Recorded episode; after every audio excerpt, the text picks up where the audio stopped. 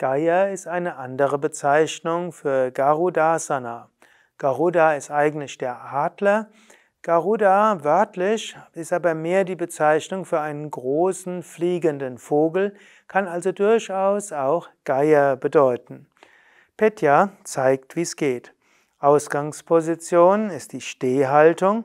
Von hier beugst du beide Knie etwas und dann windest du einen, ein Bein um das andere. Zum Beispiel hebst du das rechte Bein und gibst den rechten Oberschenkel vor den linken Oberschenkel und du gibst den linken, den rechten Fuß von hinten um die linke Wade. Idealerweise zeigen die Zehen nach vorne.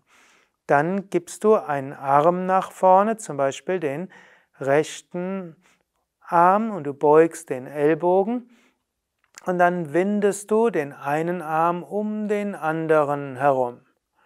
Du kannst dabei die Handflächen zusammengeben oder auch die Finger verhaken oder auch die Hände falten. Du schaust dabei nach vorne und das ist so eben die Position, wie zum Beispiel ein Geier oder auch ein Adler wartet.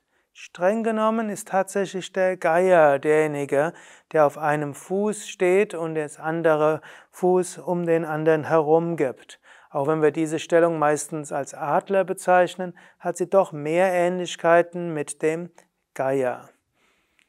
Wenn du eine Seite ausreichend geübt hast, übst du die andere. Petya macht es gerade vor. Ich möchte noch ein paar Worte sagen zur Wirkung der Stellung.